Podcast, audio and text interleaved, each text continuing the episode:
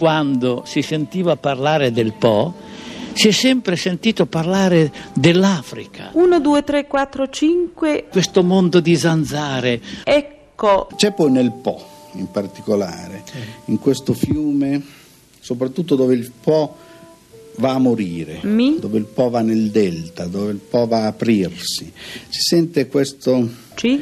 questo senso quasi di fine di una cosa e di inizio di un'altra cosa, questo, questo mescolarsi di due acque, di due, di due condizioni. Ecco, c'è uno spazio intermedio Qui. che, che io ho vissuto attraverso le lunghe giornate di riprese lì, che ha una sua carica magica, stregonesca, di silenzi improvvisi o di rombi cupi.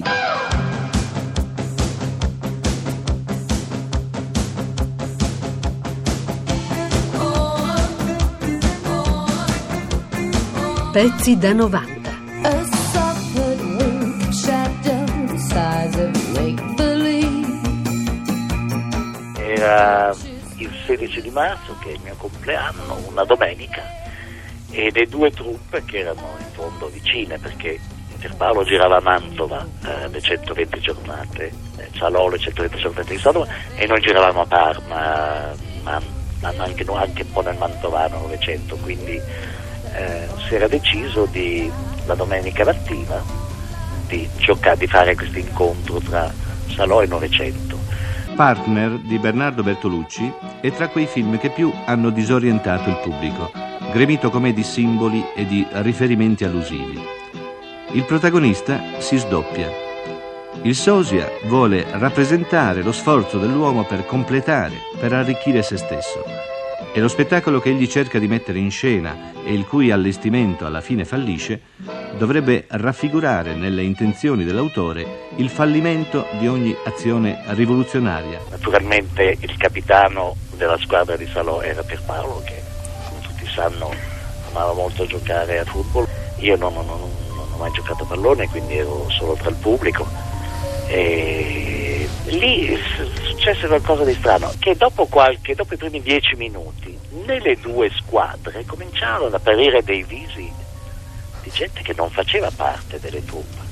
Cioè all'inizio erano tutti macchinisti, gli elettricisti, gli trovarobe, gli attrezzisti, eccetera, eccetera. Questi nuovi personaggi dopo mi spiegarono che erano delle, non so, riserve del Parma o riserve del Mantova, addirittura giovani della Roma, della Lazio, che erano stati chiamati un po' furbescamente da tutte e due le truppe, tanto che un quarto d'ora prima della fine ricordo benissimo che Pierpaolo decise di eh, tirarsi fuori. Per me spiegare un film è difficile tanto quanto per un musicista spiegare un pezzo di musica o per un pittore spiegare un quadro. Cioè la spiegazione che do io realmente non è più valida di quella che può dare uno del pubblico, qualsiasi, che ha visto il film e lo ha interpretato a suo modo. Cioè non esiste una interpretazione di questo film, ne, ne esistono tante quante sono gli spettatori che vedono il film. Dopodiché arrivò una grande torta di compleanno e andammo a- tutti a pranzo, le due truppe insieme, a Sacca, un famoso ristorante sul Po. Madonna che silenzio che c'è stasera Sotto un cielo d'argento Tra la ferrovia e la nuova moschea Da una macchina arriva della musica elettronica del Nord Africa. Io cerco un centro di gravità almeno momentanea. La terra L'Emilia La luna Io e te. Ogni mio film è un tentativo di esplorare qualcosa che in quel momento è molto importante nella mia vita. Infatti se si, se si guardano i miei film eh, si ha un'immagine della mia vita, proprio della storia della mia vita. Se viene a mancare la, la memoria storica, che è qualcosa che aiuterebbe tutti a elaborare, viene anche a mancare la possibilità di analizzare la realtà in cui si vive. Sono un insieme di violenze e di speranze Sono un rumore di scontri e di feste Di scontri e di feste Ecco, allora forse rivedere 900 può essere uno stimolo in quel senso, ecco. Mi chiedeva qualcuno qual è il momento, un'immagine per ricordare Novecento. E mi è venuto spontaneo, è quella del 25 aprile, eh, quando tutti i contadini ballano sotto un'enorme bandiera rossa, fatta di tante bandiere rosse cucite una all'altra e che era stata nascosta per tutti gli ultimi anni del fascismo, che viene riesumata e diventa una specie di cielo, diventa una specie di tendone come nelle balere e sotto tutti i contadini del film ballano bandiera rossa. In nome della legge, via dalla casa. Dove li faccio dormire i miei figli? Sotto i pozzi? Dormiranno in galera se non fai fagotto. Buttaci i padroni in galera che non rispettano i contratti. In nome della legge. Legge, legge, quale legge? La legge è con noi. Il contratto di Alessio scade tra un anno. I padroni vogliono rubargli un anno di lavoro. Ci mandano via perché siamo socialisti. Presto, presto, coraggio, forza. Scendete giù, venite giù tutti. C'è bisogno anche di voi, donne. Coraggio. Coraggio, questo è l'ultimo San Martino che facciamo.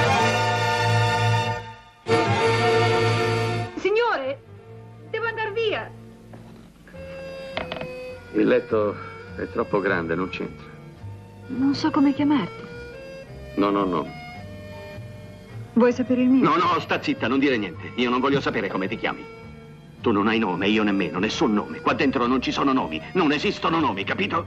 Lei è pazzo. Forse lo sono, però non voglio sapere niente di te. Non voglio sapere dove abiti, con chi abiti o da dove vieni. Non voglio sapere niente, niente di niente. Siamo intesi? Mi fa paura. Niente. Domani l'unità darà la, la cassetta di Ultimo Tango a Parigi eh, per una serie di 16 film ogni sabato con il giornale al costo di 6.000 lire. Sì, Dado, non trovi che è spericolatissima eh, l'idea di cominciare questa serie col film più, più laico, più maledetto dell'ultimo ventennio? Noi ci incontriamo senza sapere niente di quello che siamo fuori di Ma perché? Perché. perché non abbiamo bisogno di nomi qui dentro. Capisci? Dimenticheremo tutto ciò che sappiamo, tutto. Cose, persone, gli altri, tutto ciò che siamo stati, gli amici, la casa. Dobbiamo dimenticare ogni cosa, ogni cosa. E noi abbiamo al telefono da Londra Bernardo Bertolucci. Bernardo? Ciao Davide. Ciao Bernardo. Ciao, Bernardo. Ciao Tatti. Senti, eh, vabbè, ci dici una parola su questa iniziativa, e anche sulla cosa che sottolineava Tatti. Ci vuole coraggio a cominciare con tango, no? Beh, eh, eh, non rimane altro che Ultimo Tango venga distribuito nelle scuole.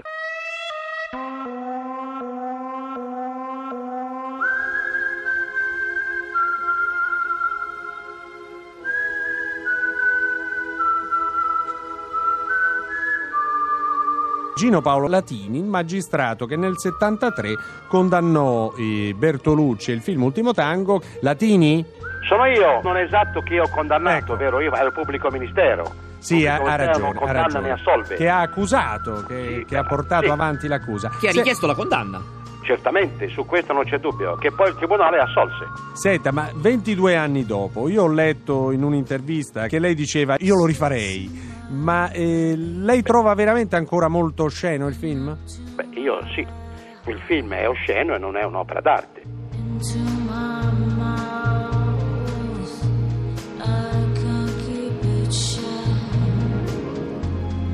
Eh, la seduzione avviene attraverso la bellezza, attraverso l'este- l'estetica, diciamo.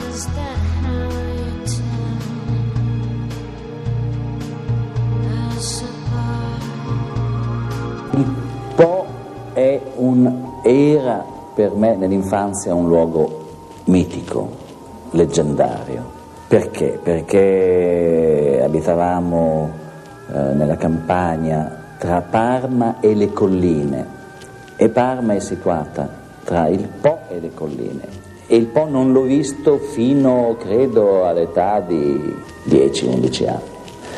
Quindi ehm, il Po era il mito. Il Po era per me, devo dire la verità, il Mississippi e il Volga.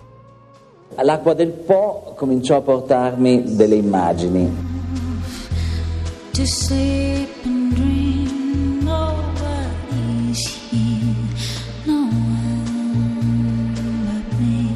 Pezzi da 90.